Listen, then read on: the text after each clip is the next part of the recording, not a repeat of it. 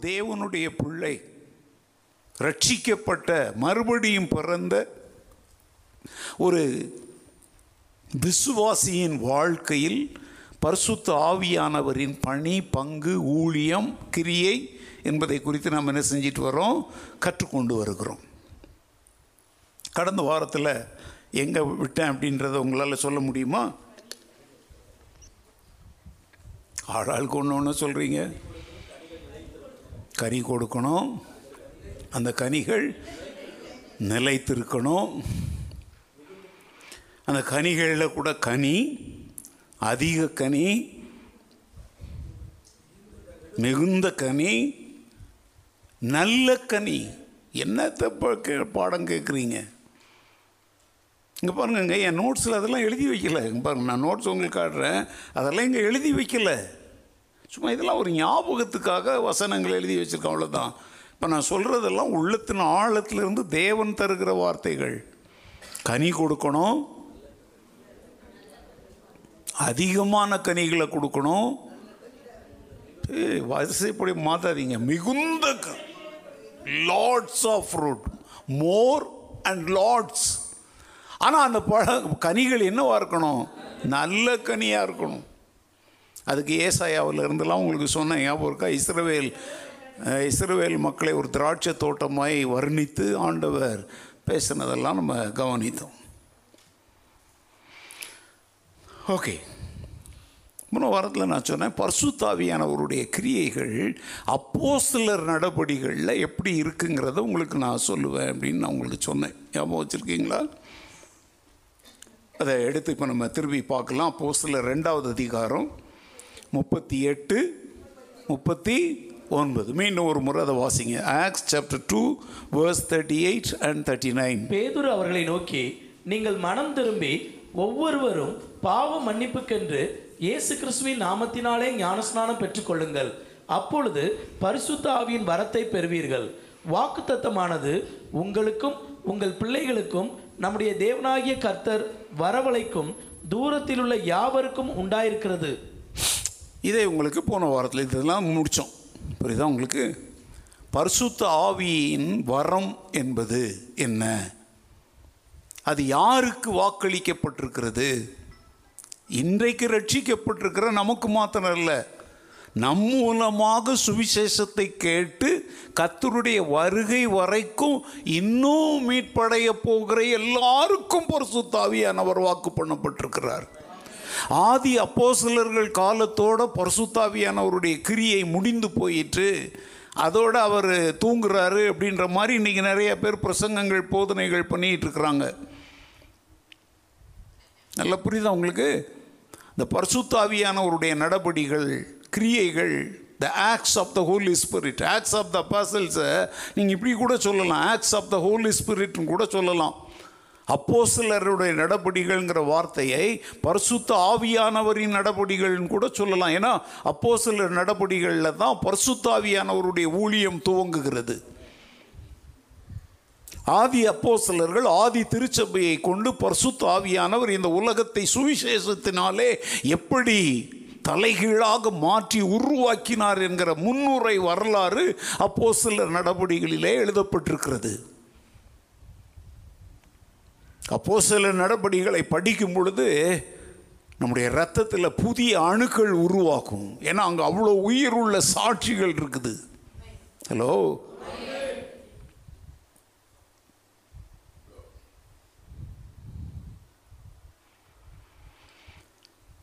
அதனால் இந்த பரிசுத்த ஆவியானவர் என்பவர் முதல் நூற்றாண்டிற்கு மாத்திரம் உரியவர் ஆதி அப்போஸ்தலர் காலத்தோடு அவருடைய கிரியைகள் வரங்கள் எல்லாமே முடிஞ்சு போச்சு அப்படின்னு யாராவது பிரசங்கம் பண்ணுறாங்க அப்படின்னா அவங்க வந்து கள்ள உபதேசம் பண்ணுகிறவர்கள். இன்றைக்கு பரிசுத்தாவியான ஒரு மனிதனுடைய வாழ்க்கையில் ஒன்றும் செய்யலை வெறும் வசனம்தான் அப்படின்னு யாராவது சொல்கிறாங்கன்னா அவங்களும் தவறான உபதேசம் செய்கிறார்கள். நல்ல கவனிங்க நான் ரெண்டு வார்த்தை சொல்லித்தரேன். வசனத்தை கொண்டு பரிசுத்த ஆவியானவர் நம்மிலே கிரியை செய்கிறார். அப்போ நம்முடைய வாழ்க்கையில் எத்தனை கிரியை செய்து? ரெண்டு. ஒன்று பரிசுத்த ஆவியானவர் இன்னொன்று கத்தருடைய வார்த்தைகள் வசனங்கள். Word and the holy spirit இந்த ரெண்டும் தான் இன்றைய திருச்சபையின் முக்கியமான ரெண்டு கண்கள். வசனத்தை மாத்திரம்தான் நாங்கள் பேசுவோம். பரிசுத்தாவியை பற்றியெல்லாம் பேச மாட்டோம் அப்படின்னா உனக்கு ஒரு கண்ணு தான் இருக்குது.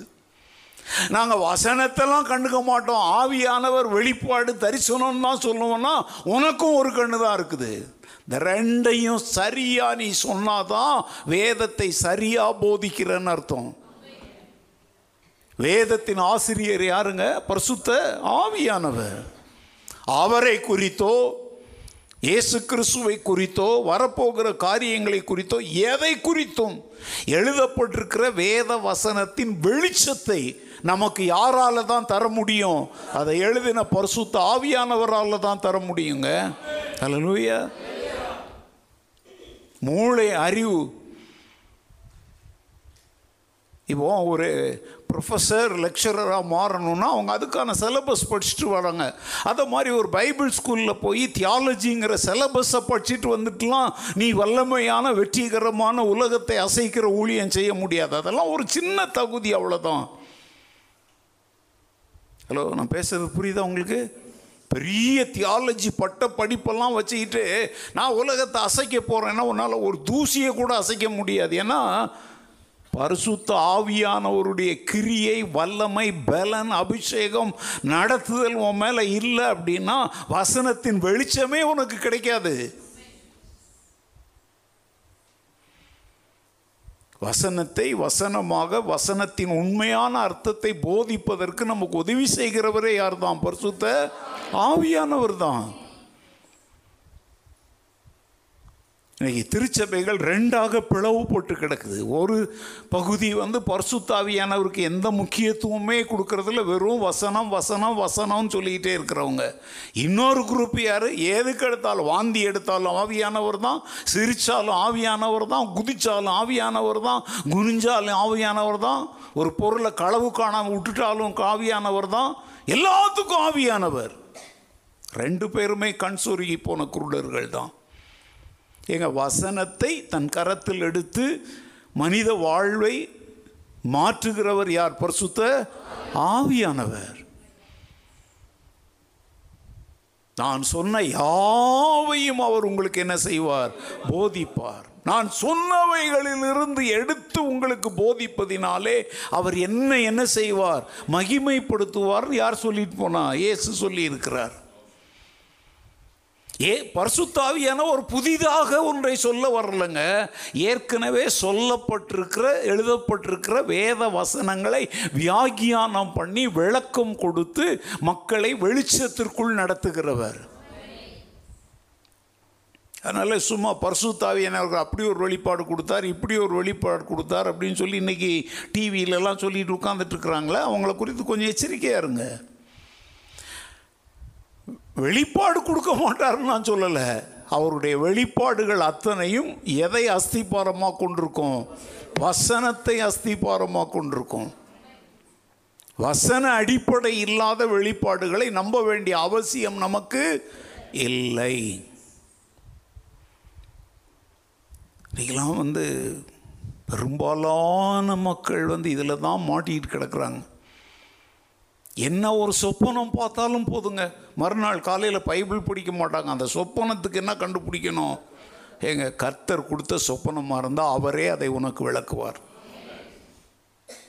சும்மா நீயே அப்படி எதை எதையோ யோசித்து ஆடு மேய்க்கிற மாதிரி இருக்குது மீன் பிடிக்கிற மாதிரி இருக்குது. அதனால் வேலையை விட்டுட்டு ஊழியத்துக்கு வரட்டு வரட்டுமானா நீ முட்டாள்னு நான் சொல்கிறேன் ஏங்க ஆடு மேய்க்கிற மாதிரி மீன் பிடிக்கிற மாதிரி சொப்பனம் வந்தால் அது ஊழியத்துக்கு தான் அப்படின்னு எந்த வசனம் சொல்லுது? என்ன நீங்களும் முழிக்கிற மொழியை பார்த்தா எல்லோரும் வேலையை விட்டுவிட்டு ஊழியத்துக்கு வர போகிற மாதிரி தெரியுது. ஊழியத்துக்கு வாங்க கத்திர அழைச்சா வாங்க. ஆனால் நீ ரேத்து ராத்திரி ஆடு மேய்க்கிற மாதிரி சொப்பனம் பார்த்துக்கிட்டு ஊழியத்துக்கு வராத.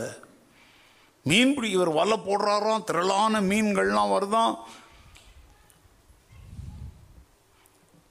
ஒருவேளை வேலை இல்லாமல் அலைகிற நீ மீன் பிடிக்கிற வேலைக்கு போகணும் ஒருவேளை கடவுள் சொல்கிறாரா இருக்கும்? தண்ட கேஸாக வீட்டில் உட்காந்துக்கிட்டு தரித்திரத்தில் வாடிக்கிட்டு இருக்கிற நீ மீன் வியாபாரம் செய்யுன்னு சொல்கிறாரு நான் சொல்கிறேன் நீ அதை ஊழியான்னு சொல்கிற ஏங்க நீ பர்சு தாவியான ஒரு கேலி பொருளாக மாத்துறாங்கங்க.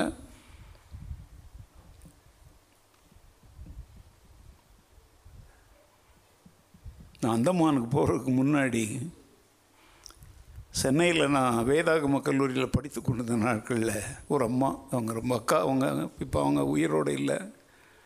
ரொம்ப பக்தி உள்ளவங்க எப்போ பார்த்தாலும் ஜெபம் ஜெபம் உபவாசம். தமிழ்லேயே பேச மாட்டாங்க அந்நிய பாசையிலே தான் பேசுவாங்க. அவங்களுக்கு மூணு பொம்பளை பசங்க. இப்போ அவங்க வீட்டுக்கெலாம் போனால் செத்தோம். அவ்வளோதான் அஞ்சு ஹவர் ஆறு ஹவர் பிடிச்சிக்குவாங்க. அவங்க சொல்கிறதெல்லாம் கேட்கலன்னா சேர்த்தோம் ஒரு முறை மாட்டிக்கிட்டோம். அந்த மூணு பொண்ணுங்களுக்கும் எப்படி கல்யாணம் பண்ணி வச்சாங்க அப்படின்றத சொல்கிறாங்க இது நான் சொல்கிறது ஒரு நாற்பது வருஷத்துக்கு முன்னாடின்னு வச்சுக்கோங்களேன்.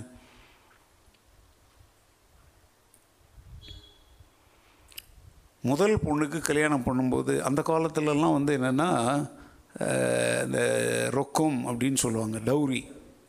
அப்புறம் நகை எவ்வளோ பவுன் போடணும் இப்படிலாம் இப்போ இந்த காலத்துலேயும் பேராசை பிடிச்ச பேய்ங்க அதை செஞ்சுக்கிட்டு தான் இருக்கிறாங்க. டீசன்ட் பீப்புள் வந்து கொடுக்குற பரிசை ஏற்றுக்கொண்டு என்ன செய்கிறாங்க சந்தோஷமாக மகிழ்ச்சியாக வாழ்கிறாங்க ஆனால் வாயை திறந்து கேட்டு பிச்சை எடுக்கிறவங்க இன்னமும் ஆவிக்குரிய சபைகளில் இருக்க தான் செய்கிறாங்க அதை வாங்கி ஜெபம் பண்ணி கொடுத்துட்டு அதில் கமிஷன் வாங்குகிற ஊழியக்காரங்களும் இருக்க தான் செய்கிறாங்க புரியுதா? ஊழியக்காரரே பேசுவார். யாருக்கு செய்கிறீங்க உங்கள் பொண்ணுக்கு தானே செய்கிறீங்க போன வாரம் ஒர்க் அவுட்டில் கேஸ் என்ன தெரியுமா? ஒரு பொண்ணுக்கு போட்ட நகையெல்லாம் புருஷன் கொண்டு போய் எங்கேயோ அடகு வச்சிட்டான். இவா கேட்குறா அவன் சொல்கிறான் உன்னை கல்யாணம் பண்ணி கொடுக்கும்போது தானே நகை போட்டாங்க. அதெல்லாம் நீ கேட்கக்கூடாது. இவா கோர்ட்டுக்கு போயிட்டா. கோர்ட் சொல்லிடுச்சு. அவங்க வந்து நகையை வந்து உனக்கு கொடுக்கல அந்த பொண்ணுக்கு தான் கொடுத்தாங்க அனு அவ அனுபவிக்கிறதுக்கு தான் கொடுத்தாங்க. நீ கொண்டு போய் அடகு வைக்கிறதுக்கு கொடுக்கல. அதனால் ஒழுங்காக நகையெல்லாம் மீட்டு யார் கையில் கொடு? அந்த பொண்ணு கையில் கொடுன்னு அழகான ஒரு தீர்ப்பு கேரளாவில் சொன்னாங்க.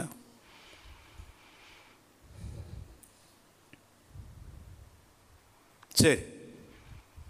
முதல் மகளுக்கு திருமணம் நடக்கும்போது இவங்க எதுவுமே ஜெபம் பண்ணி தான் செய்வாங்களாம். ஆவியானவர் வெளிப்படுத்தாமல் எதையுமே செய்ய மாட்டாங்களாம். அப்போ வந்து ஆண்டவர்கிட்ட ஜெபம் பண்ணாங்களா ஆண்டவரே மூத்த மகளுக்கு கல்யாணம் பொருந்தி வந்திருக்கு. என்ன செய்யணும் அப்படின்னு ஆண்டவர் இப்படி காட்டினாராம். என்னது? காங்கிரஸ் கட்சி சின்னம்மா அஞ்சு பவுன் நகை ஐம்பதாயிரம் ரொக்கம் எல்லாம் அஞ்சு. ஓகே. கொஞ்ச நாள் கழித்து ரெண்டாவது மகளுக்கு திருமணம் பண்ணும்போது ஆண்டவர் பத்து விரலை காட்டினாராம். பத்து பவுன் நகை ஒரு லட்சம் இப்போ பத்து ஏதோ சம்திங் அப்படி பத்து வச்சுக்கோங்க அது நீங்களே போட்டுக்கோங்க. இப்போ அதெல்லாம் சரி இது வரைக்கும் கதை நல்லா இருக்குது மூணாவது மகளுக்கு திருமணம் வரும்போது இவங்க சொப்பனத்தில் ஆண்டவர் ஆவியானவர் காட்டுறாராம். ரெண்டு கையையும் தூக்கி ஒரு காலையும் தூக்கி காட்டினாராம். எப்படி? எங்கள் கட்டிலிருந்து கீழே விழுந்துருந்தாங்கன்னா மண்டை உடஞ்சி போயிடும் ஆவியானவரை ரொம்ப இதெல்லாம் ஓவர் ஏங்க உலகத்தாங்க பண்ணுற நக்கலை விட இவங்க பண்ணுற நக்கல் தாங்க பெருசாக இருக்குது ஒருத்தர் சொல்கிறார் காலையில் நான் ஏசுநாதர் கூட போய் இட்லி சாப்பிட்டேன்றாரு. ஏசுநாதர் குளித்தார் தண்ணியை என் மேலே வாரி விட்டாரு முதுகு தேய்ச்சி விட்டாரு. டேபிளில் உட்காந்துருந்தா நான் போனேன் அங்கே ஒரு சீடி இருந்துச்சு. ஹாலிவுட்டுக்கு ஈக்குவலாக எடு மகனே நீ இப்போ எடுக்கிற குவாலிட்டி சரியில்லை.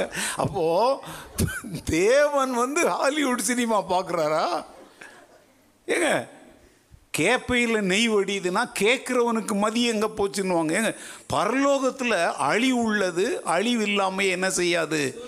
அப்படின்னா பரலோகத்துக்குள்ளே அழிவுள்ள சீடி போகுமா?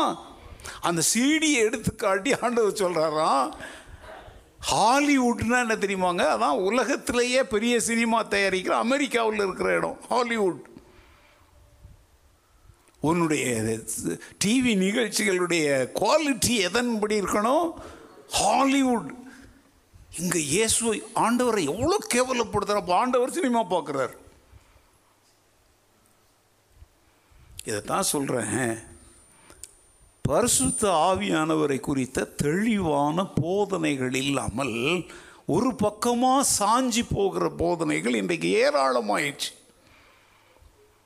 இப்போ எதுலே கடலில் பெருங்காயத்தை கரைக்கிற மாதிரி ஏதோ என்னால் இயன்றதை நான் சொல்லிக்கிட்டு இருக்கிறேன். இப்போ இதை கேட்டுக்கிற நூறு பாஸ்டர்ஸ் கேட்டாங்கன்னா ஒரே ஒரு பாஸ்டர் வேணால் ஆமேன்னு சொல்லுவார். மற்ற தொண்ணூத்தொம்பது பேரும் ஆண்டவரே இவனை சீக்கிரம் சாவடியும் தான் ஜோம் பண்ணுவாங்க. ஏன்னா இப்போ நான் பேசுகிறது வந்து கிறிஸ்தவத்தின் சீர்திருத்த காரியங்கள். பரிசுத்த ஆவியானவரை பரிகாசத்தின் ஆவியானவராக மாற்றிடாத. அவருடைய பெயரால் நீ சொல்லுகிற வெளிப்பாடுகள் தரிசனங்கள் சொப்பனங்கள் இவருக்கு அதை காட்டினார் இதை வெளிப்படுத்தினார்னு சொல்லி இருக்கிற இங்கே ஏற்கனவே சுவிசேஷத்தை அறிவிக்கிறதுக்கு சட்டம் போட்டு தடை பண்ணி இங்கே ஆயிரம் பிரச்சனைகளை உண்டாக்கிக்கிட்டு இருக்கிறோம் இதில் இருக்கிறவனையும் நீ கெடுத்து நாசம் பண்ணால் எப்படி? இருக்கிறவங்களையாவது காப்பாற்றணும்ல நான் நினைக்கிறேங்க இப்போ தான் எங்களுடைய பொறுப்பெல்லாம் இன்னும் அதிகமாக கூடி இருக்குன்னு நான் நினைக்கிறேன். நான் ஏதோ மறைமுகமாக ஒன்று சொல்கிறேன் புரிஞ்சுக்கிறவங்க புரிஞ்சுக்குவீங்க. இன்னைக்கு என்ன நடந்துச்சு அப்படிங்கிற கர்நாடக வரலாற்றில்.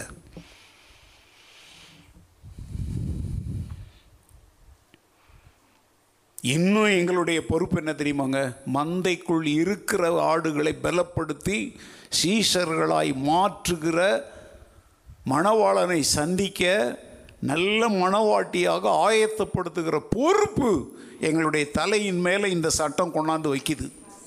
ஹலோ லூயா பயப்பட்டு பின்வாங்கிலாம் போக்குறது இல்லைங்க முதல்ல உங்களுக்கு சரியான போதனைகளை கொடுப்பதற்கும் இருக்கிற ஆடிக்கிட்டு அசைஞ்சிக்கிட்டு நாணலை போல் அங்கேயும் இங்கேயும் ஓடிட்டு கிடக்கிறவங்களெல்லாம் ஒழுங்குபடுத்துகிற காலத்திற்கு தேவன் கொண்டாந்து இருக்கிறார் சபை சுத்திகரிக்கப்படுகிற ஒரு காலகட்டத்திற்குள்ள தேவன் நம்முடைய கர்நாடகத்தில் கொண்டாந்து விட்டுருக்கிறார்.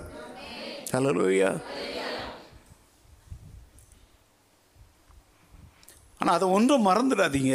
மீட்கப்படுகிற அனைவருடைய வாழ்க்கையிலும் பரிசுத்தாவியானவர் ஒரு வரமாக என்ன செய்யப்படுகிறார்? அருளப்படுகிறார். ஏனென்றால் வாக்கு தத்தமானது அங்கே என்ன போட்டிருக்கு பாருங்க? உங்களுக்கும் உங்கள் பிள்ளைகளுக்கும் நம்முடைய தேவனாகிய கத்தர் வரவழைக்கும் தூரத்தில் உள்ள யாவருக்கும். அன்றைக்கு வந்து அது எருசலேமில் சொல்லப்பட்ட வார்த்தை. இதை இந்த வார்த்தை யார் சொன்னது? பேதர் மூலமாக ஆண்டவர் சொல்கிறார் இந்த வார்த்தையை சொல்லும் பொழுது இந்தியாவுக்கு சுவிசேஷம் வரல. அப்போ தோமா இந்தியாவுக்கு வரல. ஆனால் அப்போவே சொல்கிறார் தூரத்தில் உள்ள யாவருக்கும். அன்னைக்கு ஆப்பிரிக்காவுக்கு சுவிசேஷம் போகலை. வேறு ஐரோப்பாவுக்கு சுவிசேஷம் போகலை. ஆசியா கண்டத்தில் மாத்திரம்தான் இருக்குது. இன்றைக்கி உலகமெங்கும் சுவிசேஷம் போயிடுச்சு. அப்படின்னு அந்த வசனத்தை சொல்லப்பட்டிருக்கிறபடி தூரத்தில் உள்ள யாவருக்கும் பரிசுத்தாவியானவராகிய வரம் என்ன செய்யப்பட்டிருக்கிறது? வாக்குத்தத்தம் பண்ணப்பட்டிருக்கிறது. சொல்லலூயா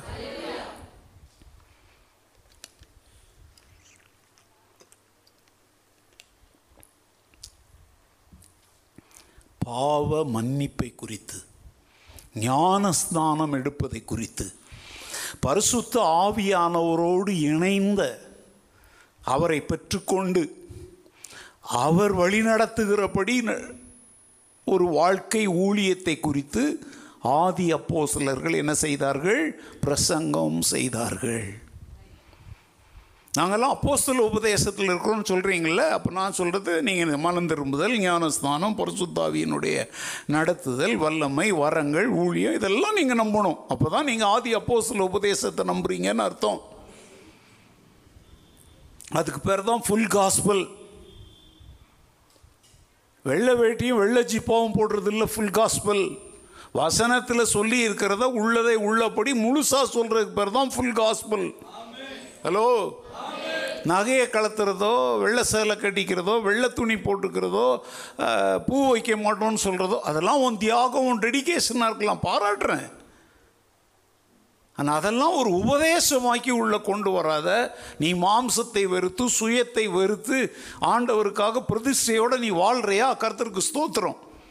ஏன்னா இன்னைக்கு பேய்ங்க மாதிரி அலைகிற இந்த உலகத்தில் கத்திற்காக இப்படி வாழ்கிற அப்படின்னா அதெல்லாம் பாராட்டத்தக்க விஷயந்தானா அதுக்காக பரிசுத்தாவியானவர் கொடுக்கப்படலை. பரிசுத்தம் என்பது வஸ்திரத்தில் மாத்திரம் இல்லை முதல்ல இருதயத்தில். இருதயத்தின் நிறைவினால தான் வாய் என்ன செய்யும்? இப்போ நீங்கள்லாம் பேசுகிறீங்களே அதை வச்சே நீங்கள் யாருன்னு கண்டுபிடிச்சிடலாம். இப்போ பிரச்சனையே நான் தான் ஆரம்பத்தில் இதை சொன்னேன். டிசப்பாயின்மெண்ட் சொன்னேன் பார்த்தீங்களா குசு குசு கிசு கிசு.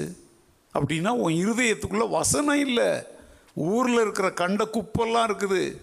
சர்ச்சில் வந்தால் நீ கத்தரை பற்றி மாத்திரம்தான் தான் பிறருடைய ஆத்துமாவை குறித்த அக்கறையான காரியங்களை தான் நீ பேசுகிறியா உண்மையாக யோசித்து பாரு மனசாட்சியோட ஒரு கேள்வி கேளு. இது கத்தருடைய வீடு. இங்கே அவர்தான் பெரியவர். ஏசாய் ஆறாவது அதிகாரத்தில் பார்க்குறோம் உயரம் உன்னதமான சிங்காசனத்தில் தேவன் வீற்றிருந்தார். அவருடைய வஸ்திர தொங்கலால் தேவாலயம் நிறைந்திருந்தது. கேருபீன்கள் சேராபீன்கள்லாம் அவரை துதிக்கிறாங்க.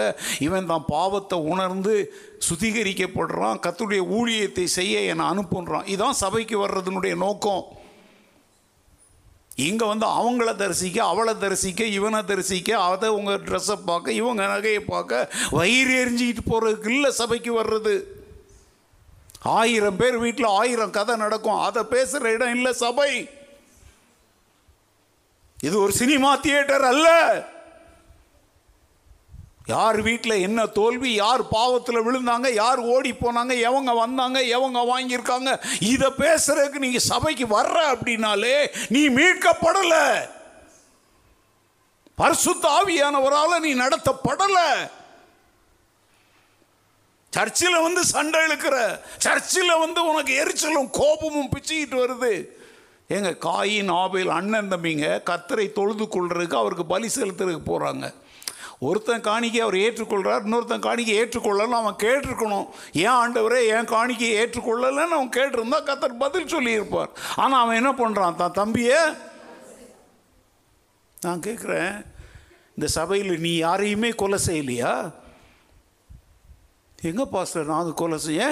உன் வார்த்தையால் எத்தனை பேருடைய மனசு நோக்கலை உன்னை பார்த்தாலே ஒதுங்கி போகிறாங்களே எதுக்கு? ஐயோ இவங்களை பார்த்தாலே ஊர் ஒம்புப்பான்னு ஒதுங்கி போகிறாங்களே அவ்வளோ பஜாரியாக இருக்கிறிய. அவங்கக்கிட்டே போயிட்டு தேவையில்லாத கேள்வியெல்லாம் கேட்டு அவங்க மனசை நோக்கடிக்கிறிய அப்போ நீ வந்து உன் சகோதரனை கொலை செய்கிறது தானே?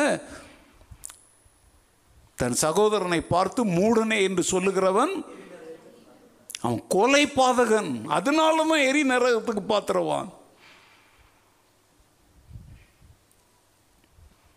இதெல்லாம் நிறைய பேர் சேர்ச்சுக்கு வர்றதே காசிப்பிங் பண்ணுறதுக்கு தாங்க இங்கே நாங்கள் இங்கே பிரசவம் பண்ணிட்டு இருப்போம். அங்கே ரெண்டு அம்மா அம்மா உட்காந்து யாரை பற்றியோ பேசிக்கிட்டு இருப்பாங்க. உனக்கு தெரியுமா?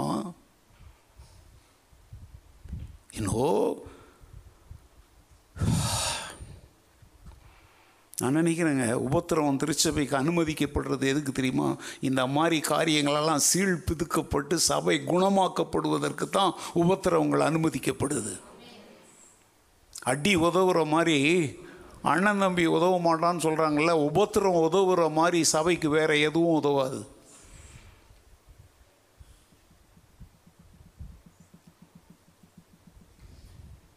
சபைக்கு நீ எதுக்கு வரையோ அந்த நோக்கத்தை நிறைவேற்றிட்டு போ. உன்னை கழுவிக்கிட்டு போ முதல்ல. பரலோகத்தின் நெருப்பு தழல் உன்னை தொட இடம் கொடு. அவர் கேட்குறார் யாரை நான் அனுப்புவேன்? யார் எனது காரியமாய் போவான் உடனே? இதோ நான் இருக்கிறேன் என்னை அனுப்பும் ஆண்டவரேன்னு சொல்கிறான் பார்த்தீங்களா அப்படின்னு அர்த்தம் என்ன தெரியுமா? தேவ சித்தம் செய்கிறவனா அவன் வரும்போது சுத்தம் இல்லாதவனா உள்ள வந்தான். இப்போ வெளியே போகும்போது தேவ சித்தம் செய்கிறவனா வெளியே போகிறான் அதுதாங்க சபை. உன்னை சுத்திகரிக்கிற இடம் சபை. தேவ சித்தம் செய்ய உன்னை வழி நடத்துவது சபை. ஆட கத்து கொடுக்கிறது இல்ல சபை. அன்பின் விருந்துங்கிற பேர்ல வர்ற காணிக்கையெல்லாம் திங்கிறதுக்கு கத்து கொடுக்கிறது இல்ல சபை.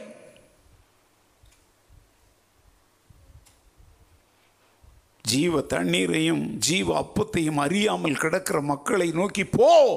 இதோ நான் வருகிறேன் சொல்லு அப்படின்னு கற்றுக் கொடுக்கிற இடம் சபை. ஹலோ? அங்கே சொல்கிறாங்க ஆதி அப்போ அதான் இதான் இதாங்க ஃபுல் காஸ்பல் சர்ச் இந்த ஃபுல் காஸ்பல் ஃபுல் காஸ்பல் நிறைய பேர் தங்களை ரொம்ப பெருமை போராட்டிக்கிறாங்க தங்களுடைய உடை நடை பாவனைகளை வைத்து மற்ற கிறிஸ்தவர்களை விட தாங்கள் இன்னும் ரொம்ப உயர்ந்தவர்கள் மாதிரி காட்டி மற்றவர்களை ஒரு தாழ்வு மனப்பான்மைக்குள்ளே தள்ளுறாங்க. அவன் அவன் அழைக்கப்பட்ட நிலையில் அவன் அவன் நிலை. நீ கல்யாணம் பண்ணாமல் ஊழியம் சரியா உனக்கு அந்த அழைப்பு இருக்கா? நீ பண்ணிட்டு போ. அதை மற்றவன் மேலே திணிக்காத. கல்யாணம் பண்ணாதவன் தான் அப்போ கல்யாணம் பண்ணி ஊழியம் செய்கிறவன்லாம் ஒன்றுக்கு இல்லைன்னு சொல்கிற அப்படின்னா நீ வேதத்தை புரட்டுறன்னு அர்த்தம். இந்த ஃபுல் காஸ்பல் பூரண சுவிசேஷங்கிறது இன்றைக்கி தவறான விதத்தில் என்ன செய்யப்படுது? பயன்படுத்தப்படுகிறது. நான் சொல்கிறேங்க பூரண சுவிசேஷம் ஃபுல் காஸ்பல்ங்க வர்றது ஒன்றும் இல்லை. பேதர் எப்படி வசனத்தின் வெளிச்சத்தை உள்ளதை உள்ளபடி காட்டினாரோ அதான் ஃபுல் காஸ்பல் ஒரு ஆமைன்னு சொல்கிறதுக்கு ஒரு நாதி இல்லையாங்க? வசனத்தை வசனமாக சொல்லு. அதுவும் என்ன அர்த்தத்தில் ஆண்டவர் எழுதி கொடுத்துருக்குறாரோ அந்த அர்த்தத்தில் சொல்லு. ஓ சபைக்குன்னு ஒரு கொள்கை உனக்குன்னு ஒரு கொள்கை உபதேசத்தை வச்சுக்கிட்டு பேசாத. பைபிள் சொல்கிறத பைபிள் உள்ளதை உள்ளபடி சொல்கிறது தான் உண்மையான சபை.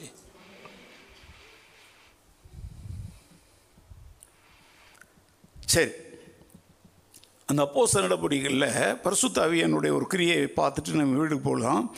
அப்போ சிலர் எட்டாவது அதிகாரம் பதினாலுல இருந்து பதினாறு வரைக்கும் பாருங்கள் சமாரியர் எடுங்க எடுங்க. பைபிளை கொஞ்சம் திருப்புங்க எல்லாரும்.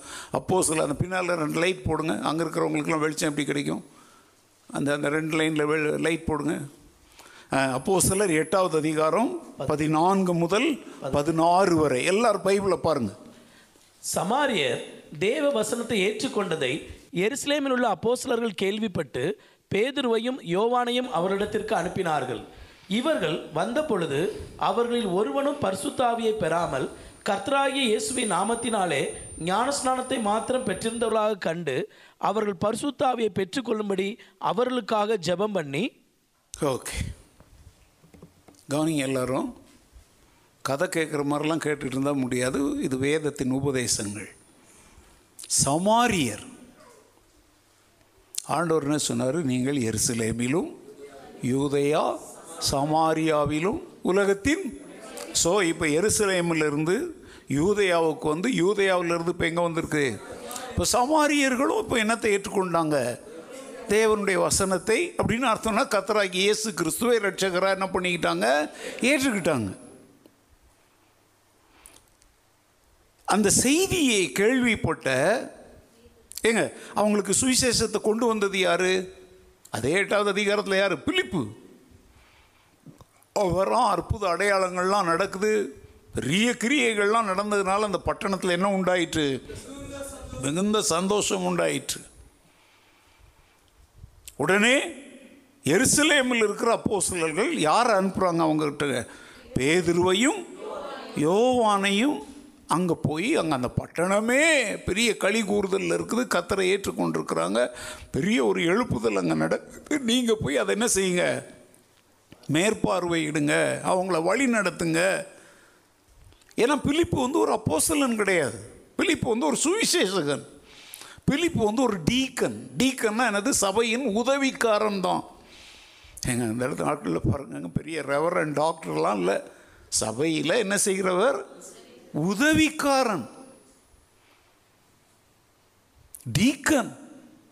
ஆனால் அவன் சுவிசேஷகனாய் பணி புரிந்திருக்கிறான் இன்னைக்கு சர்ச்சில் மூப்பர்ன்றான் டீக்கன்றான் அவன்றான் இவன்றான் பாஸ்ட்ரேட் கமிட்டின்றான் ஆனால் ஒரு பய சுவிசேஷத்தை போய் வெளியே சொல்கிறது இல்லை ஆனால் ஆதி திருச்சபையினுடைய மாதிரியை கவனிங்க. சபையில் பந்தி விசாரிப்பதும் வர்ற போகிறவங்களுடைய கஷ்ட நஷ்டங்களை விசாரிக்கிறதும் சபையை ஆராதனைக்காக ஒழுங்குபடுத்துவதும் சபையினுடைய நிர்வாக காரியங்களில் உதவி செய்கிறதுக்கு பேர் தான் டீக்கன்ஸ் மூப்பர்கள் யார் தெரியுமோ? வசனத்தை போதித்து மக்களை ஆவிக்குரிய விதத்தில் என்ன செய்கிறவங்க? வழி நடத்துகிறவங்க தான் மூப்பர்கள்.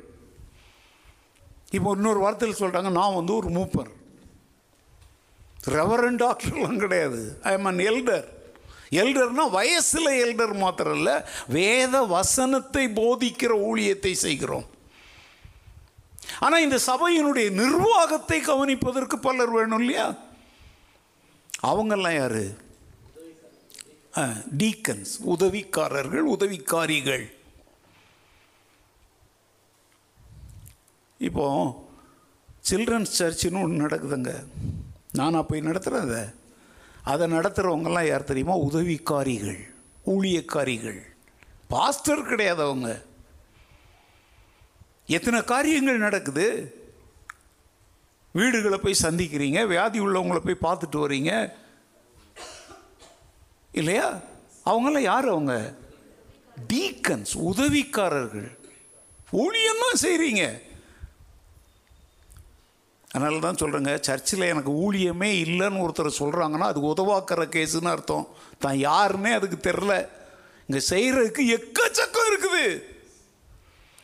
ஒரு உண்மையான உயிருள்ள சபையில் செய்வதற்கு எப்போதும் ஏதாவது ஒன்று என்ன செஞ்சுக்கிட்டே தான் இருக்கும். ஏன்னா உயிருள்ள உடம்பு எதையாவது ஒன்று ஆடிக்கிட்டு தான் இருக்கும் அது. ஏதாவது செஞ்சுக்கிட்டு தான் இருக்கும். செத்த சவம் தான் அசையாமல் கிடக்கும். உயிருள்ள சபைனா ஒரு வீடு சந்திப்பு ஒரு வாலிபர்களை சந்திப்பது இல்லை ஒருத்தர் ஆலோசனை சொல்லுவது பின்மாற்றக்காரர்களை தேடி போகிறது வியாதி உள்ளவர்களை தேடி ஜெபிப்பது புதிய ஆத்துமாக்களை சம்பாதித்து கொண்டு வருவது அவர்களுக்கு சீஷர்களுக்கு போதனை கொடுப்பது.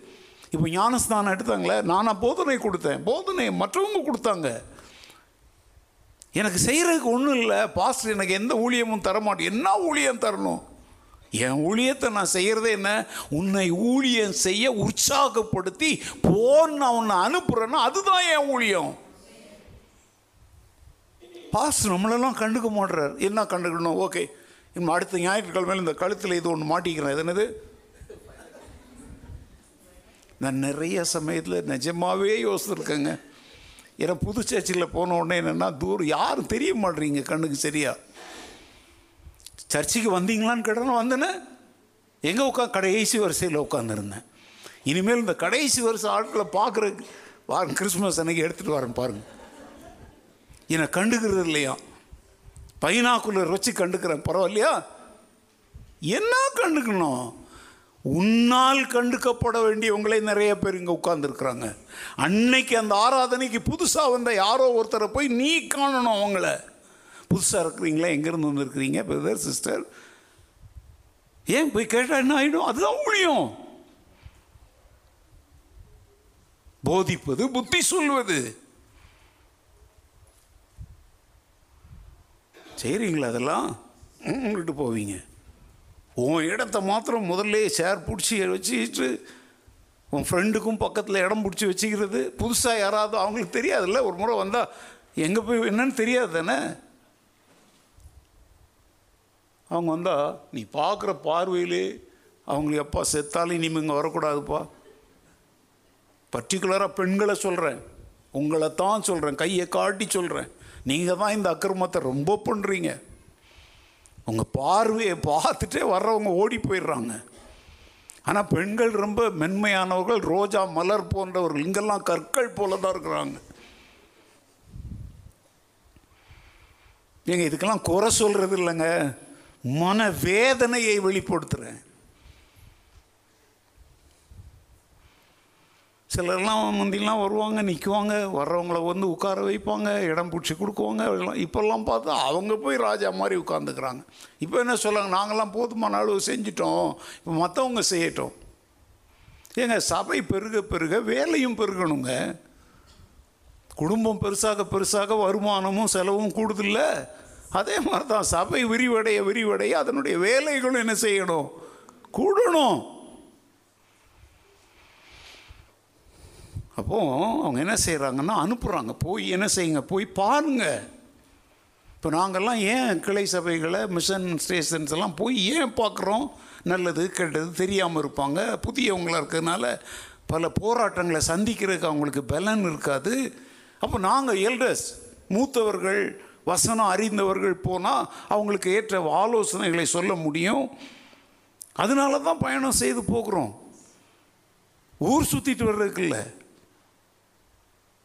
பேதுருவி யோவானையும் அங்கே அனுப்புகிறாங்க அவங்க வர்றாங்க.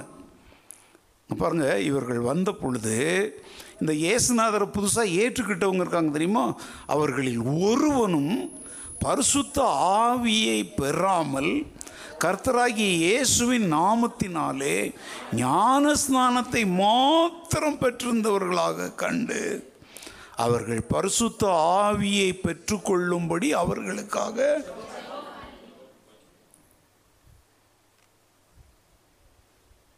ரட்சிக்கப்பட்டாங்க ஞானஸ்தானமும் எடுத்துட்டாங்க. ஆனால் இன்னும் அவங்க வாழ்க்கையில் யாரும் இல்லை? ஆ, எல்லாமே உடனே இன்ஸ்டண்ட்டாக ஆல் இன் ஒன் வந்துரும்னு பிரசங்கம் பண்ணுற உலகத்தினுடைய பெரிய குரூப் மக்கள் நல்லா கவனிங்க. அப்போ எதுக்கு இங்கே இந்த வசனம் இப்படி எழுதியிருக்குது? அவங்க வெறும் மனம் திரும்பி ஞானஸ்தானம் மாத்திரம்தான் பெற்றிருந்தாங்க. பரிசுத்தாவி என்ன செய்யலை அவங்க? பெறலை அப்படின்னு கண்டு அவர்கள் பரிசுத்த ஆவியை பெற்றுக்கொள்ளும்படி அவர்களுக்காக என்ன செய்கிறாங்க?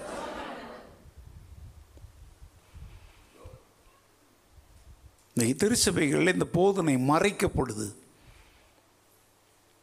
பரிசுத்த ஆவியானவர் இல்லாமல் நீ இப்போ மறுபடியும் பிறந்திருக்கிற. காலமெல்லாம் தவழ்ந்துக்கிட்டே இருக்க முடியாதுல்ல? நீ எழுந்து நடந்து ஓடி சிங்கம் போல கிறிஸ்துவுக்காக சீரணும்ல அந்த பலனை உனக்கு யார் தான் தர முடியும்? பரிசுத்த? ஆமாம் பிள்ளைய பெத்துட்டா பத்தாது. அது வளர்ந்து அது மனுஷனாகி நிற்கணும் அதை செய்கிறவர் யார்? பரிசுத்த? அதனால தான் நீங்கள் நிறைய பேர் வந்து ஹெட் நாலேஜ்லேயே இருக்கிறாங்க. மூளை அறிவிலேயே உட்காந்துருக்குறாங்க ஆனால் செயல்படாதவங்களாக இருக்கிறாங்க. ஏன்னா அவங்க யாரை பெறலை? பரிசுத்த ஆவியானவரை பெறலை. சரி. இன்னொரு வச வசனத்தை பாருங்க. அப்போ சிலர் பத்தொன்பதாவது அதிகாரம். சீக்கிரமாக முடிச்சிடலாம் அன்னைக்கு. ஒன்பதில் ஒன்றிலிருந்து ஆறு வரைக்கும் பாருங்க. Acts chapter nineteen verse one to six Apollo என்பவன் கொரிந்து பட்டணத்திலே இருக்கையில் பவுல் மேடான தேசங்கள் வழியாய் போய் எபேசுவுக்கு வந்தான். அங்கே சில சீசரை கண்டு நீங்கள் விசுவாசிகள் ஆனபோது பரிசுத்த ஆவியை பெற்றீர்களா என்று கேட்டான். அதற்கு அவர்கள் பரிசுத்த ஆவி உண்டென்பதை நாங்கள் கேள்விப்படவே இல்லை என்றார்கள். அப்பொழுது அவன் அப்படியானால் நீங்கள் எந்த ஞானஸ்நானம் பெற்றீர்கள்? என்றான். அதற்கு அவர்கள் யோவான் கொடுத்த ஞானஸ்நானம் பெற்றோம் என்றார்கள். அப்பொழுது பவுல் யோவான் தனக்கு பின் வருகிறவராகிய கிறிஸ்து இயேசுவில் விசுவாசிகளாய் இருக்க வேண்டும் என்று ஜனங்களுக்கு சொல்லி மனம் திரும்புதலுக்கு ஏற்ற ஞானஸ்நானத்தை கொடுத்தானே என்றான். இதை கேட்டபோது அவர்கள் கர்த்தராகிய இயேசுவின் நாமத்தினாலே ஞானஸ்நானம் பெற்றார்கள். அல்லாமலும் பவுல் அவர்கள் மேல் கைகளை வைத்தபோது பரிசுத்த ஆவி அவர்கள் மேல் வந்தார். அப்பொழுது அவர்கள் அந்நிய பாஷைகளை பேசி தீர்க்க தரிசனம் சொன்னார்கள். நான் உங்களுக்கு ஏற்கனவே சொல்லியிருக்கிறேன். நான் வந்து ஆவியின் வரங்களை மறுதளிக்கிறவன் அல்ல. அதை ஒழுங்காய் வேத வசனம் சொல்லுகிறபடி பயன்படுத்த வேண்டும் என்பதைத்தான் நான் உங்களுக்கு வலியுறுத்திக்கிட்டே இருக்கிறேன். அந்நிய நிறைய பேர் இந்த போதனைகள்லாம் கேட்டு பாஸ்டர் ரூபன் அந்நிய பாஷையை மறுதளிக்கிறவர் தீர்க்க தரிசனத்தை நம்பாதவர் அப்படின்னு சொன்னீங்கன்னா அது உங்களுடைய அறியாமை. இங்கே கவனிங்க இங்கே இங்கே ரெண்டா முதல்ல எந்த இடத்த பார்த்தோம்? எட்டாவது அதிகாரத்தில் எங்கே பார்த்தோம்? சமாரியர். மனம் திரும்பி ஞானஸ்தானம் பெற்றிருந்தாங்க ஆனால் யாரை பெறல? இப்போ இங்கே ரெண்டாவது பார்க்குறோம். இது எந்த பட்டணம்? கொரிந்து பட்டணம். கொரிந்து பட்டணத்திலே இருக்கையில் பவுல் அங்கே என்ன நடக்கு பாருங்க அவர் சொன்னது எவே சரிதான். ஆனால் எந்த வழியாக வர்றாங்க? கொரிந்தில் ஊழியம் செஞ்சுட்டு எபேசுவுக்கு வராங்க அங்கே பல சீசர்களை பார்க்குறாங்க. சீசர்னா யார்? அதான் கி- சீசன். அதான் கிறிஸ்தவன் தான் முதல்ல உண்மையான பேர் என்னது? சீஷர்கள் நான் இப்போ சொல்கிறேங்க ஆர் யூ கிறிஸ்டியன் அப்படின்னு யாராவது கேட்டால் I am a disciple of Jesus கிரைஸ்ட்னு சொல்கிறது தான் நான் பெருமையாக நினைக்கிறேன். நான் கிறிஸ்தவன் என்று சொல்லப்படுகிற வார்த்தையை விட நான் இயேசு கிறிஸ்துவின் சீடன் சீஷன் அப்படின்னு சொல்கிறது ரொம்ப மேன்மையான வார்த்தை. அல்லேலூயா. இந்த கிறிஸ்தவன் சொல்கிறத தான் இன்றைக்கு உலகம் வந்து மதம் என்று சொல்லிட்டு இருக்குது. இந்த கிறிஸ்தவர்களோடு இணைந்துக்கிட்டு உப்பு சப்பு இல்லாமல் வாழ்கிறவங்கள தான் மதம் மாறுறாங்கன்னு உலகம் சொல்லுது. எங்களுக்கு இந்த மதத்தை பற்றியும் கவலை இல்லை எவன் மதம் மாறுறான்றதும் பற்றியும் இல்லை. உலக ரட்சகர் ஒன்றான மெய் தேவன் இயேசு கிறிஸ்துவை தன் குருவாக ஏற்றுக்கொண்டு அவருக்கு சீசனாய் மாறுகிறவர்களை உருவாக்குவது எங்களுடைய வேலை. அல்ல லூயா எங்களுக்கும் மதத்திற்கும் மத மாற்றத்திற்கும் என்ன கிடையாது? We have nothing with it we are not following a religion. We follow jesus christ the savior of the world. நாங்கள் கிறிஸ்தவ மதத்தை பின்பற்றுகிறவர்கள் அல்ல இயேசு கிறிஸ்துவை பின்பற்றுகிறவர்கள்.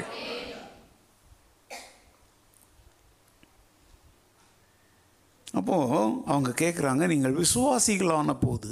எப்போ விசுவாசிகளானாங்க? இயேசு கிறிஸ்துவை ஏற்றுக்கொண்டு மனம் திரும்பி ஞானஸ்தானம் பெற்ற போது அவங்க யாராகிறாங்க? விசுவாசிகளான போது பர்சுத்தாவியை என்ன செய்தீர்களா? பெற்றீர்களா? என்று கேட்டான். அப்படின்னா ஓகே இன்னும் கீழே வரலாம் பத்து அவர்கள் பரிசுத்த ஆவி உண்டு என்பதை நாங்கள் என்ன செய்யவே இல்லை.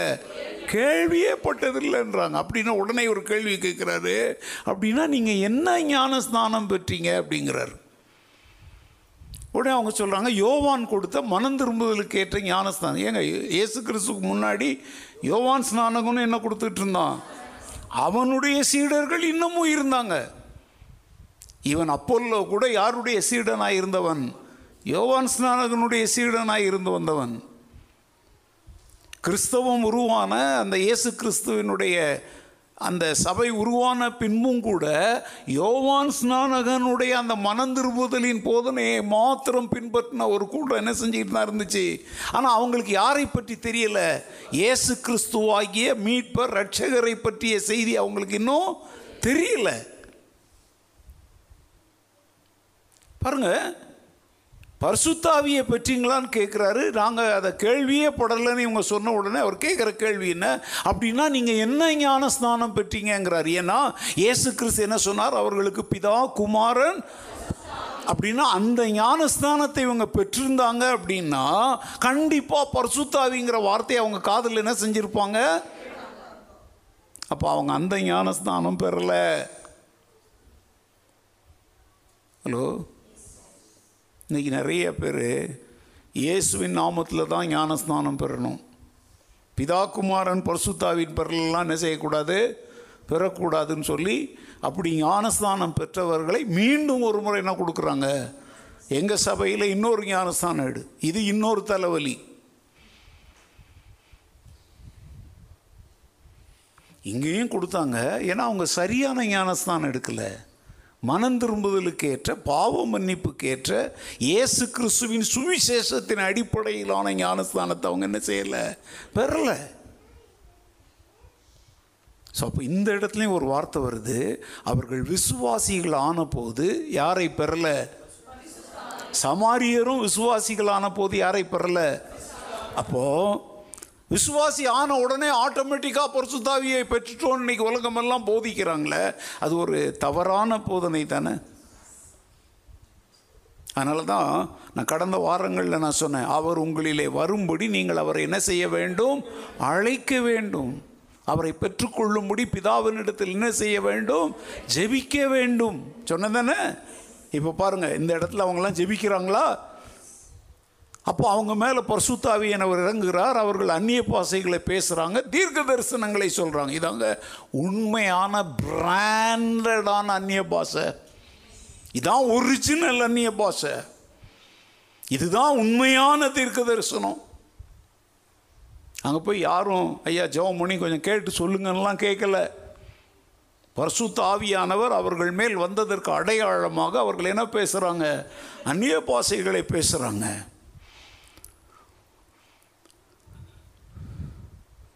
பக்தியும் புத்தி விருத்தியும் உண்டா புத்- புத்தியும் பக்தி விருத்தியும் உண்டாகும்படி என்ன சொல்கிறாங்க அவங்களா சொல்லலை. பரிசுத்த ஆவியானவர் சொல்ல வைக்கிறார். இப்போ சில சமயத்தில் எங்களை கூட ஆண்டவர் அப்படி தான் சொல்லு இதை சொல்லு அப்படிங்கிறார். இதை ஏன் சொல்கிறோம் அப்படின்லாம் நாங்கள் திட்டமிட்டுலாம் வர்றதில்லை. சில வார்த்தைகளை நாங்கள் பேசும் பொழுது ஆண்டவர் அதை குறிப்பாக உணர்த்துறார். இந்த வார்த்தைகளை பேசுன்னு. அது வேற ஒன்றல்ல அதுதான் தீர்க்க தரிசனம். எத்தனை தடவை சொல்கிறீங்க நான் இப்படி வந்தேன். என் சூழ்நிலை பாஸ்டருக்கெல்லாம் தெரியவே தெரியாது. நான் ஞானஸ்தானம் எடுக்கும்போது கூட ஒரு சகோதரி சாட்சி சொன்னாங்க. அன்னைக்கு காலையில் அதை நான் நினச்சிட்டு வந்திருப்பேன். நான் அங்கே வந்தபோது பாஸ்டர் அதை பற்றி என்ன செய்வார்? சில சமயத்தில் பிரசங்கம் பண்ணும்போது சிலர் மாத்திரம் கண்ணீரை கொட்டுறாங்க. வேற ஒன்றும் இல்லை. இங்கிருந்து ஒரு தீர்க்க தரிசன வார்த்தை புறப்பட்டு அங்கே போயிருக்குது. அல்லேலூயா. ஆனால் சிலர் எப்படி தெரியுமா நம்ம வீட்டில் நடந்ததை யாரோ போட்டு கொடுத்துருப்பாங்களோ. ஏங்க இந்த கேவலமான புத்தியை என்னைக்கு விடுவீங்க? ஏங்கிட்டெல்லாம் போட்டு கொடுக்க முடியுமா முதல்ல? கிட்ட தான் வர முடியுமா அப்படின்னு நீ உன் புருஷனை பற்றி காசிப்பிங்க எடுத்துக்கிட்டு என்கிட்ட வந்து சொல்லிடுவியா? இல்லை நீ உன் பஞ்சாயத்தை பற்றி பொய்யான தகவலெல்லாம் சொல்லி என்னை ஏமாத்திட முடியுமா?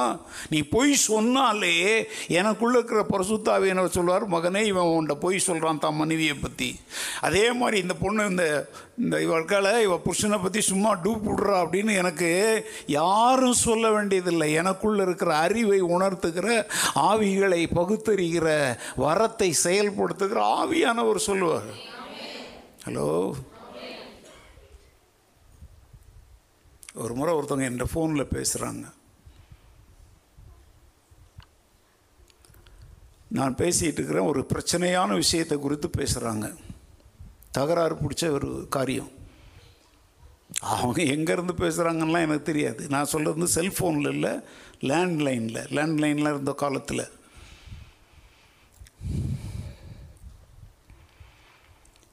உடனே நான் திடீர்னு கேட்டேன் சரி இப்போ நீங்கள் இங்கே ஃபோனில் பேசுகிறீங்களே உங்கள் பக்கத்தில் ஒரு மூணு பேர் உட்காந்துருக்குறாங்களே அவங்க எதுக்காக உங்கள் பின்னால் உட்காந்துருக்குறாங்க அப்படின்னு கேட்டேன். டக்குன்னு ஃபோனை வச்சுட்டாங்க. ஏன்? அவங்க நேர்மையாக ஒழுக்கமாக நல்ல நோக்கத்தோடு அவங்க என்கிட்ட ஃபோனில் பேசியிருந்தால் ஃபோனை பட்டுன்னு வைக்க வேண்டிய அவசியம் இல்லையே. இன்னொருத்தட்ட போய் சொல்லியிருக்காங்க எப்படி அந்த ஆளுக்கு தெரியும்? ஏன்னா ஒரு மூணு பேர் ஒரு பிரச்சனையை உண்டாக்குவதற்காக ஒரு நபரை ஃபோன் பண்ண வச்சு இவங்கெல்லாம் சாட்சிக்காக உட்கார்ந்துக்கிட்டு இருக்கிறாங்க அவங்க எந்த ரூமில் அந்த காலத்திலலாம் அந்த ரூபா போட்டு தானே ஃபோன் பேசணும்? தெளிவு ஆவியானவர் எனக்கு காட்டுறார். மூன்று பேர். கள்ளர்களைப் போல் அங்கே கூட உட்காந்துக்கிட்டு சதி வலை பின்னிகிட்டு இருக்கிறாங்க. நான் கேட்குறேன் அந்த மூன்று பேர் உங்கள் கூட எதுக்காக நீங்கள் ஃபோன் பேசும்போது உட்காந்துருக்காங்கன்னு ஃபோனை வச்சுட்டு ஓடி போயிட்டு ஒருத்தர் சொல்லியிருக்கிறாங்க. எம்மாடியோ நான் இன்னொன்று நினச்சி மாட்டிக்க பார்த்தேன். நல்ல வேளை ஃபோனை வச்சுட்டு ஓடியான்ட்டேன் நீ என்ன ஓடினான? பரிசுத்த ஆவியானவர் பரலோகத்தின் காற்று. Is the wind of heaven அவர் எங்கும் நிறைந்திருக்கிறார்.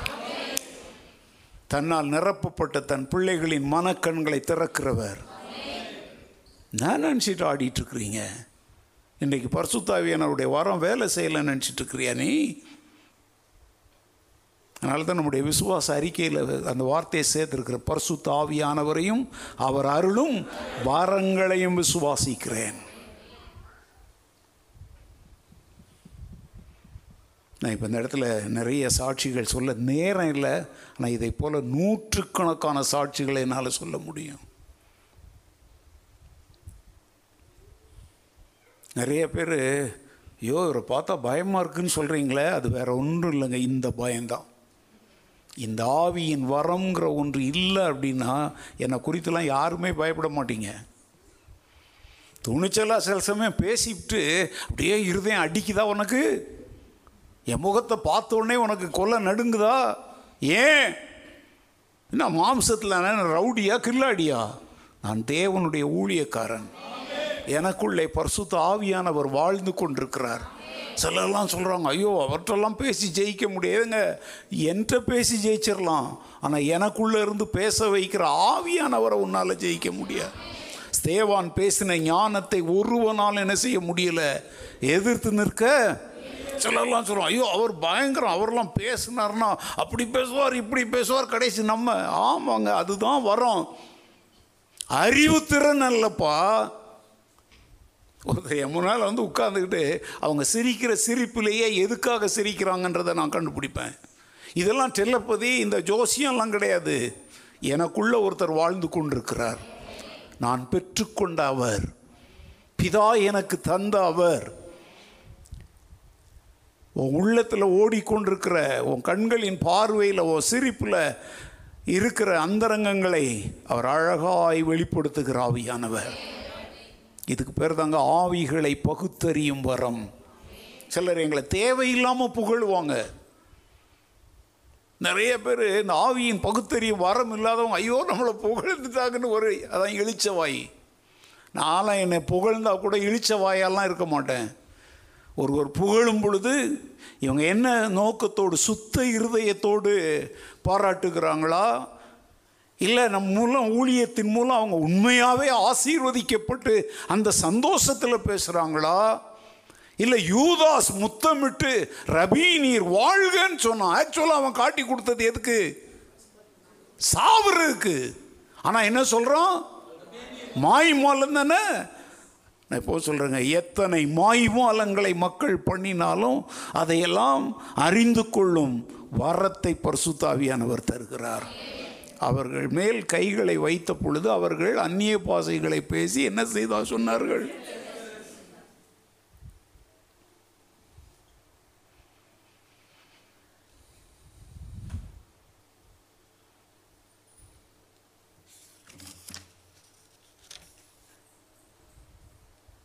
ஓகே ரெண்டு உதாரணம் காட்டியிருக்கிறேன்.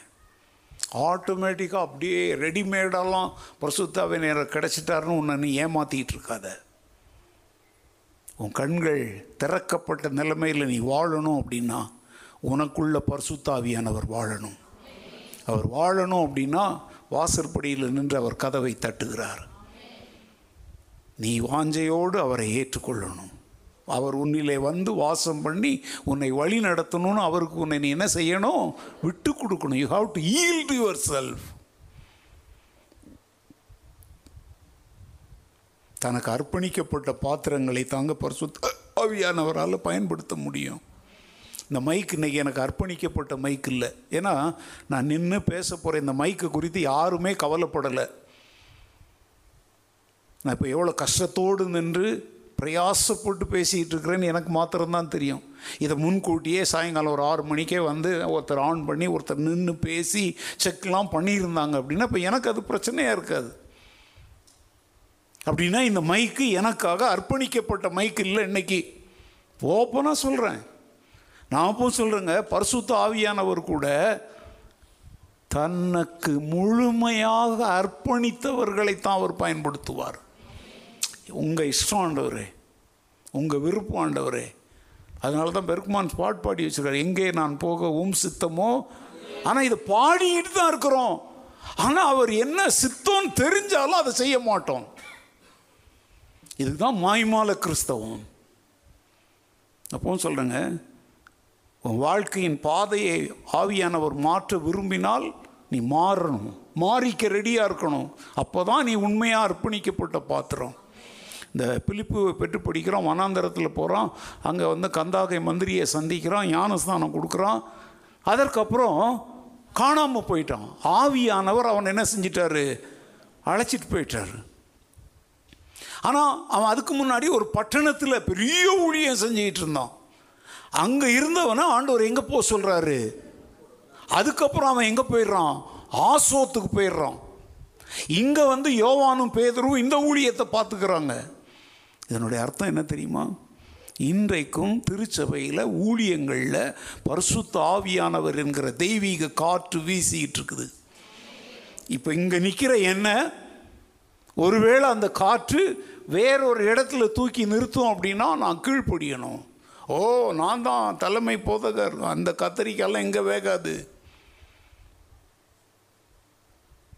யாரை எந்த நேரத்தில் எந்த பணிக்காக அதனால தான் நான் எல்லாம் செய்கிறேங்க அக்கௌண்டிங் பண்ணுறேன் க்ளீன் பண்ணுறேன் எல்லாம் பண்ணுவேன். பரிசுத்தாவியானவரை பெற்றவன் எதை வேண்டுமானாலும் செய்ய தன்னை விட்டு கொடுப்பான். இருந்தால் நான் வந்து அந்த ராக்கிங் சேரில் தான் இப்படி உட்காந்துருப்பேன் கழுத்தெல்லாம் இப்படி வச்சுக்கிட்டு தான் நான் பேசுவேன். அப்படின்னா நீ பரிசுத்தாவியானவரை பெறலப்பா. பர்சுத்தாவியானவருங்கிற காற்று உன்னை எப்படி வேணாலும் வளைக்க நீ இடம் கொடுக்கணும். உன் திட்டங்களை முறியடித்து அவருடைய திட்டங்களை நிறைவேற்றுகிற பாத்திரமாய் நீ மாறணும். மரியாள் கேட்டா இது எப்படி ஆகும்? நான் புருஷனை அறியாதவளா இருக்கிறேனே அப்படிங்கிறா. இது எப்படி ஆகும்? இது எப்படி சாத்தியம்? இது இயற்கைக்கு மாறானதாச்சே அப்படின்னு சொல்லி அவ சொல்றா. தேவதூதன் விளக்கம் கொடுக்குறான். இது புருஷ மனைவி சம்பந்தத்தினால வர்றது இல்லைம்மா பரிசுத்த ஆவியான ஒரு உண்மையில் நிழலிடுவார். நீ கர்ப்பவதி ஆகுவ நீ ஒரு குமாரனை பெறுவ. அவர் மிகவும் பெரியவராய் இருப்பார். சொல்றல அவ உடனே உடனே என்ன சொல்றா? என்னங்க கிறிஸ்மஸ் காலத்தில் கூட பைபிள் உம்முடைய வார்த்தையின்படி எனக்கு இதாங்க அர்ப்பணிப்பு. அந்த அர்ப்பணிச்சு அவன் மாத்திரம் ஐயோ வேண்டாங்க ஊரே கேவலமாக பேசும். இதுக்கெல்லாம் நான் தயாரில்ல. தயவுசெய்து வேற யாரையாவது பாருங்கன்னு அவள் சொல்லியிருந்தான்னா பரிசுத்தாவியானவர் அவள் மேலே நிழலிட்டு இருக்க மாட்டார். இன்றைக்கும் உலகம் இரட்சகரை அறிந்து கொள்ளும்படி உன்னையும் என்னையும் ஒரு மரியாதை போல யோசைப்பை போல ஆண்டவர் தெரிந்து கொள்ள விரும்பினால் இப்போ யோசைப்பை கூட என்ன சொல்லிப்பான்? இழிச்ச வாய்ப்பைய இவ போய் கற்போ தப்பாக நடந்துட்டு கர்ப்பமாயிட்டு வந்திருக்கிறா? இவன் லூசு போய் அவ கூட போய் வாழ்க்கை நடத்துகிறான்னு சொல்லியிருப்பாங்கல்ல? எனக்கு நான் கொஞ்சம் டீசெண்டாக சொல்கிறேன் ஏன்னா உலகமே மைக்கில் கேட்குதுன்னு இதை விட கேவலமாக பேசியிருப்பாங்க. ஆனால் மரியாளும் யோசிப்போம் தேவ திட்டம் நிறைவேற. எந்த வேதனை எந்த அவமானம் எந்த கேலி கூத்து எந்த காசிப்புக்கும் கடந்து போக தங்களை அர்ப்பணித்தாங்க. அதனால தாங்க நமக்கு ரட்சகர் கிடைத்தார். அல்லேலூயா. நீ இன்னைக்கு ஒன்று ஒப்பு கொடுப்பியா? நான் இருந்தால் மியூசிக்கில் தான் இருப்பேன். நான் இருந்தால் கொயரில் தான் இருப்பேன். நான் இருந்தால் கம்ப்யூட்டரில் தான் இருப்பேன். நான் இருந்தால் அதில் தான் இருப்பேன். நான்லாம் போய் டாய்லெட் கழுவ மாட்டேன். நான்லாம் போய் சேர் போட. நீ பரிசுத்தாவியானவரை பெற்றவராக இருந்தால் என்ன கையை காட்டினாலும் நீ செய்வ. ஏன்னா காற்று ஒரு மரம் இப்படி நிற்கிதுங்க அதை இந்த பக்கம் வளைக்கணுனாலும் இந்த பக்கம் வளைக்கணுனாலும் காற்றால் முடியுமா முடியாதா? நீ வந்து வளைந்து கொடுக்கிற ஒரு மரமாக பாத்திரமாய் மாறு. கிறிஸ்மஸ் பிரசங்கத்தை இப்போவே பண்ணுறேன் கேட்டுக்கோ மரியாள் வளைந்து கொடுத்தா. யோசேப்பு வளைந்து கொடுத்தான் அதனால தாங்க ரட்சகர் பிரச்சனை இல்லாமல் பிறக்க முடிஞ்சுது. ஆனால் யோசேப்பு நினைக்கிறான் ரகசியமாக தள்ளி விட்டுறலாம். அவன் நீதிமான் அவமானப்படுத்த விரும்பலை. அப்போ தூதன் தொப்பனத்தில் தோன்றி சொல்கிறார் எப்பா நீ நினைக்கிறபடி அவள் தப்பான வழியிலலாம் குழந்தை உண்டாகலப்பா. இது தேவனுடைய கிரியை நீ ஏற்றுக்கோ. அவருக்கு இப்படி பெயர் வை. சொன்னாரா சொல்லலையே தேவதூதன்? யோசிப்பு அதற்கு கீழ்ப்படிஞ்சாரா கீழ்ப்படியலையா? இது அங்கே பரிசுத்த ஆவியான அதைத்தான் பிலிப்பு கூட அங்கே செய்கிறார் சமாரிய பட்டணத்தில் ஊழியம் செய்கிறவரை வனாந்திரத்துக்கு போக சொன்ன போது இவ்வளோ பெரிய ஊழியத்தை விட்டுட்டு நான் எப்படி போவேன்லாம் அவர் கேட்கலங்க சபை வந்து நல்லா கவனிச்சுக்கோ. ஓம் கட்டுப்பாட்டில் இருக்கக்கூடாது. ஆவியானவருடைய கட்டுப்பாட்டில் இருக்கணும். அல்லேலூயா சபையில் என்ன மாற்றத்தை ஆவியானவர் கொண்டு வர விரும்பினாலும் அதற்கு நீ தான் ஒத்துழைக்கணும். ஆவியானவருக்கு நீ கட்டளை கொடுக்கக்கூடாது. நீங்களாம் ஆவியானவரை தங்களுடைய வீட்டு வேலைக்காரன் மாதிரி நிறைய பேர் வச்சுருக்கிறாங்க. நான் சொல்கிறேங்க நான் அவருக்கு அடிமை. நான் அவருடைய வேலைக்காரன். ஹலோ அப்படி ஊழியம் செஞ்சு பாருங்க. அப்படி ஒரு கிறிஸ்தவ வாழ்க்கையை நடத்தி பாருங்க. அற்புதமான வாழ்க்கையாக இருக்கும்.